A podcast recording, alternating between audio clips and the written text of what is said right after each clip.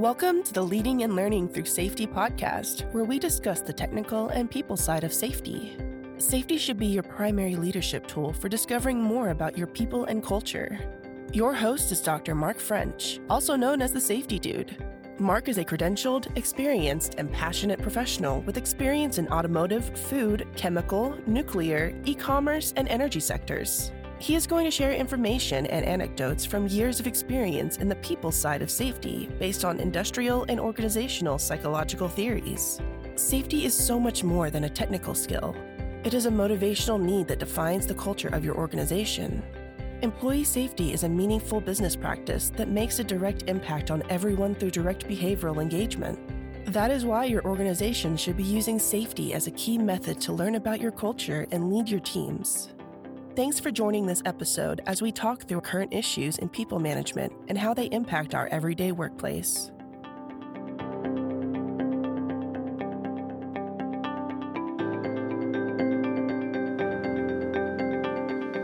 And welcome to this episode of the Leading and Learning Through Safety podcast.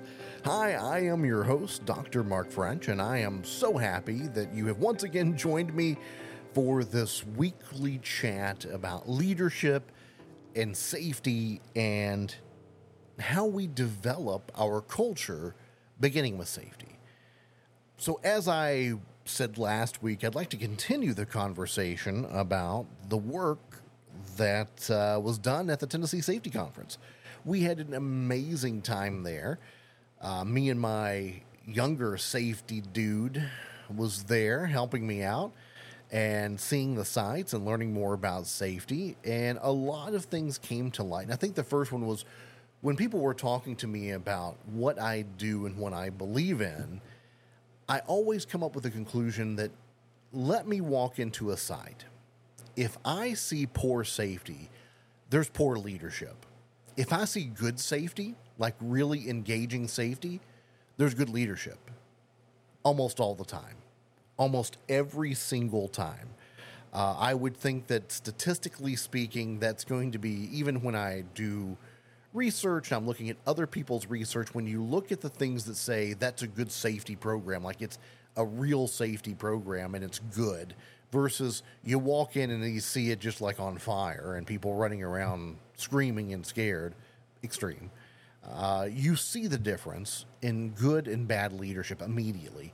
So I always have used safety as that judgment. Some people will say, "Well, let me show see your quality metrics, show me your finances, show me your delivery metrics." I'm like, "No, show me your proactive safety processes, and I'll tell you where your leadership is at."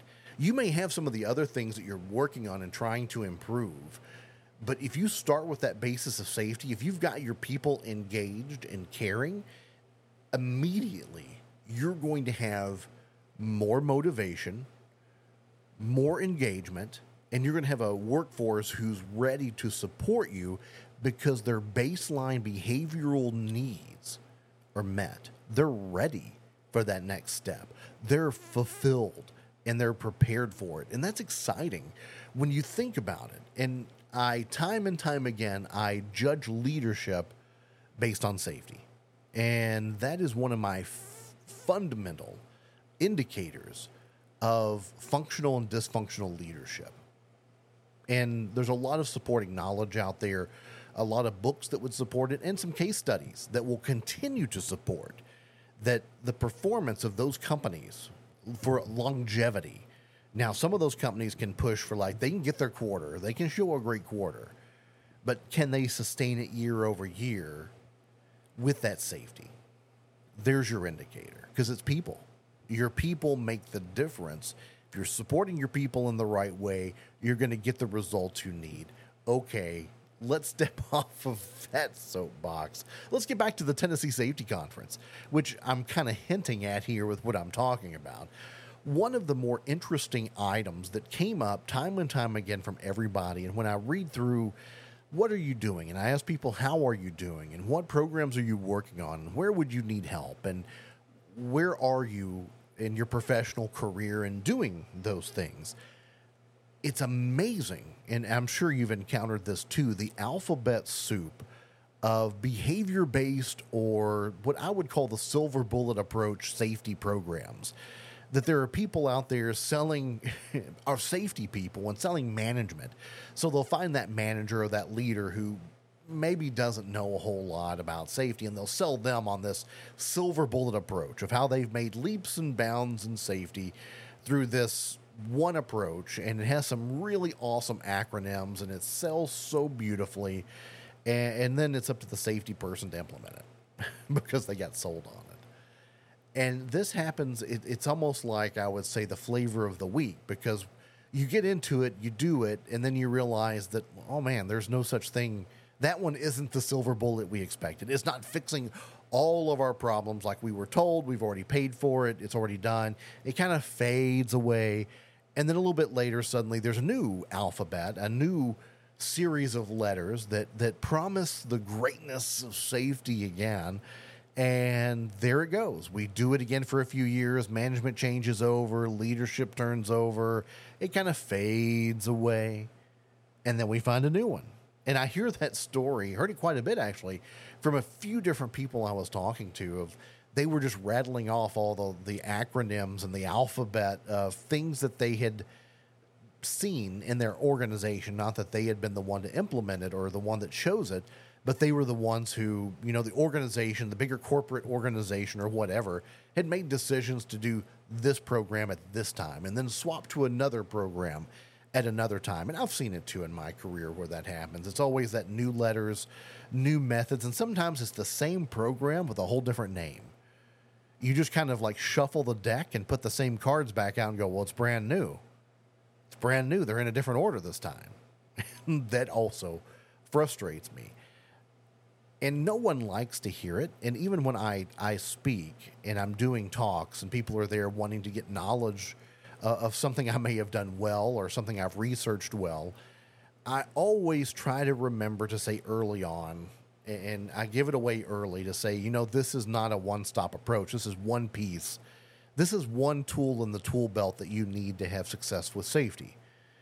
There's no silver bullet. And I used to think there could be. I used to believe in those programs that if we just did this one program, this would make it, this would do it. And then I ultimately learned longer and longer time that I did it that there's not that single level approach.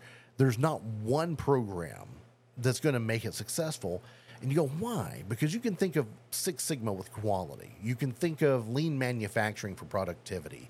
Uh, you can think of different financial processes that will get you where you need to go. And you think about safety and you go, why can't there be a simpler approach? And I'll go back to the idea that it's the most people based. The most complex item that we have in our organization is a human being, and that's good and bad. It's good because we think, we do things, we improve, we naturally instinct to do the work in a new and better way. We're thinking and, and innovating, and that's what makes it great. But on the other side, we're complex. We bring things from the outside. We bring our history. We bring our biases. We bring that experience in, whether it be uh, something that upset us or something happy or something sad, or anything in between. We bring that with us when we come. We're the most complex.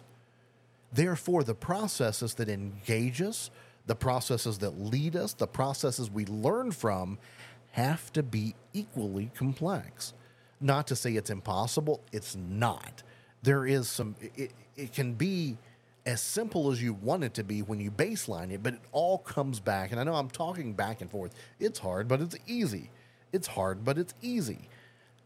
I'll explain that when we come back at the second half of the Leading and Learning Through Safety podcast.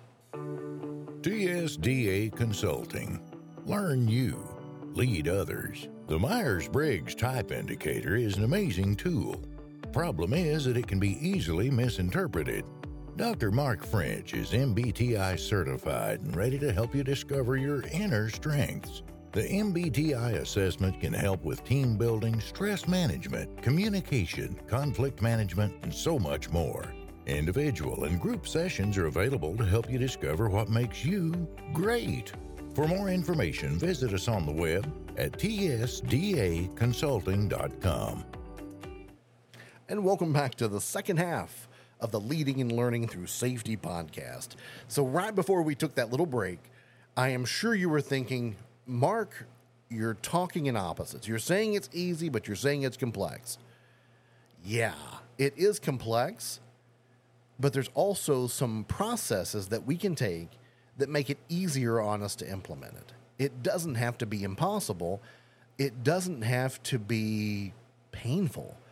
It can be a process that works. And that's where we talk about safety systems.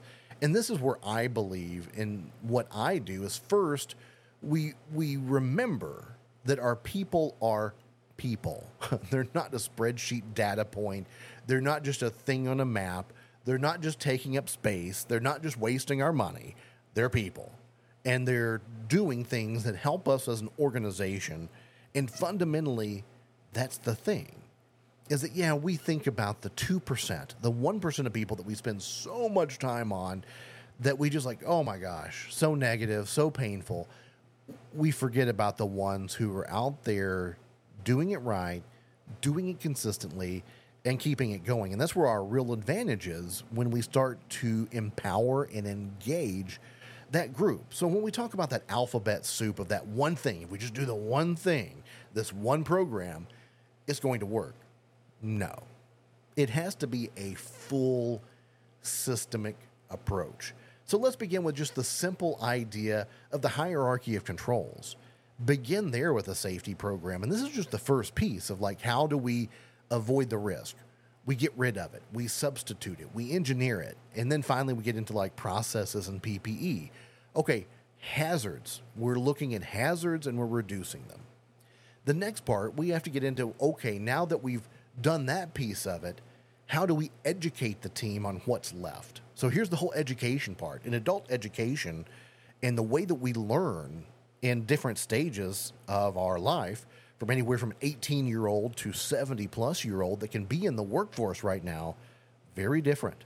And so we need to approach that learning by helping the best we can, getting them involved in that process. And then we need to listen. There has to be a feedback loop. And that's what I love about people. If you ask the question, you'll generally get the answer. And it may be ugly, it may be something you're like, yep, I don't know what to do about that, but you're going to get some kind of answer. Sometimes you have to tailor it a little different. You always hear the horror stories of, like, well, we just need to tear this place down and rebuild it. That's not real and that's not helpful. And you can say that, hey, we're not going to do that, but what can I do tomorrow? What can I do in one week? What can I do at the end of the month to make it better? Because I'm not going to tear it down and rebuild it, but what's something I can do that we can do together that I can help with?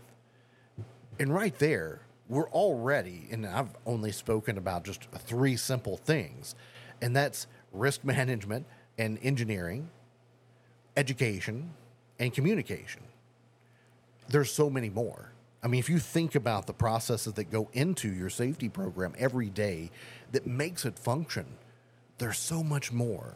And so I think ultimately what I'm trying to say here is that my frustration in the safety world is that that approach of I've come up with this silver bullet, this one single item approach, and that's the way it's going to fix your life.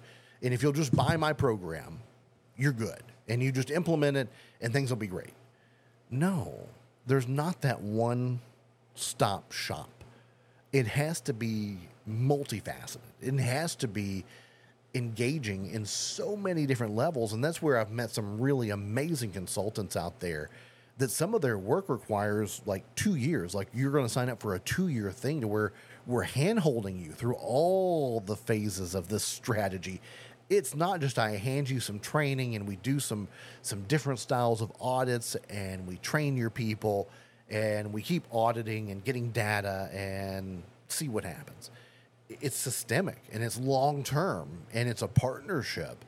And those are the ones that, generally speaking, I, I don't see at conferences like setting up their booths and selling their stuff.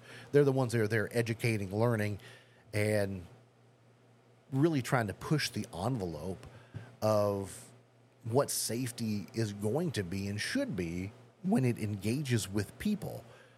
So I think that's really cool to think about that idea. And I hate that there are times where the safety people, and I, again, I've been there, I felt that pain of, hey, we've got a new safety system.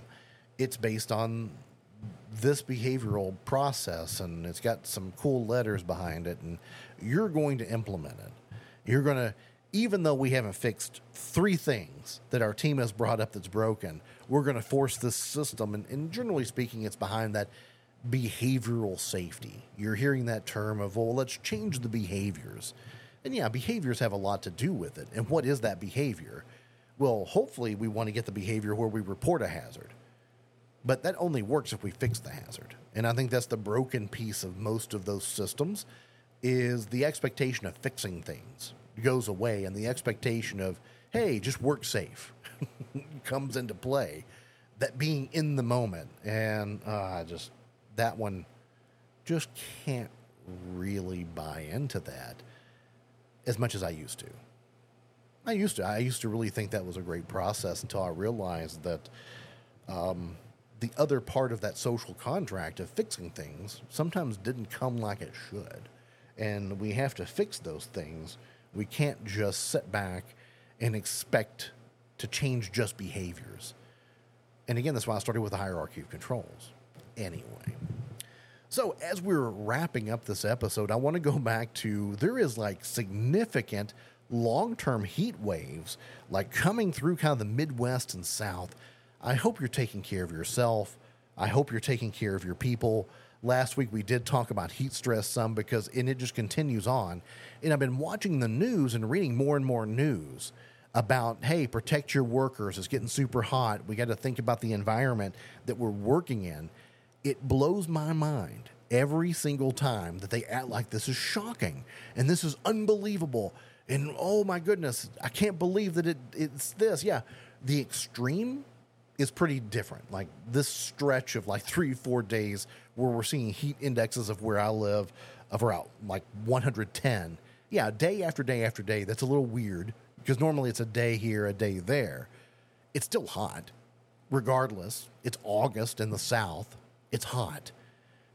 This is something systemically that we've got to protect our team. So I hope you're checking up on your team that's out there in the field. Take time to check in on them. Everybody is going to react to this just a little bit differently. And so it's important that we treat, again, we got to treat everybody like an individual.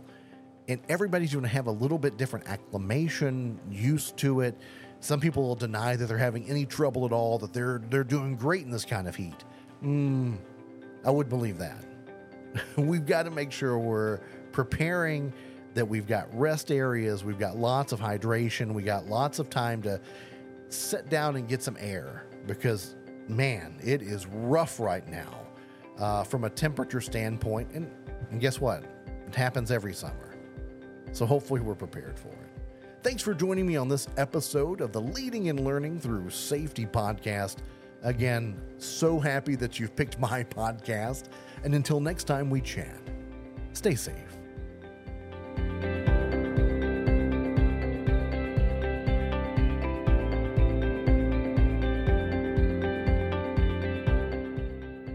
Thanks for listening to the Leading and Learning Through Safety podcast. Join the online conversation at www.markafrench.com. All opinions expressed on the podcast are solely attributed to the individual and not affiliated with any business entity. This podcast is for informational and entertainment purposes. It is not a substitute for proper policy, appropriate training, or legal advice.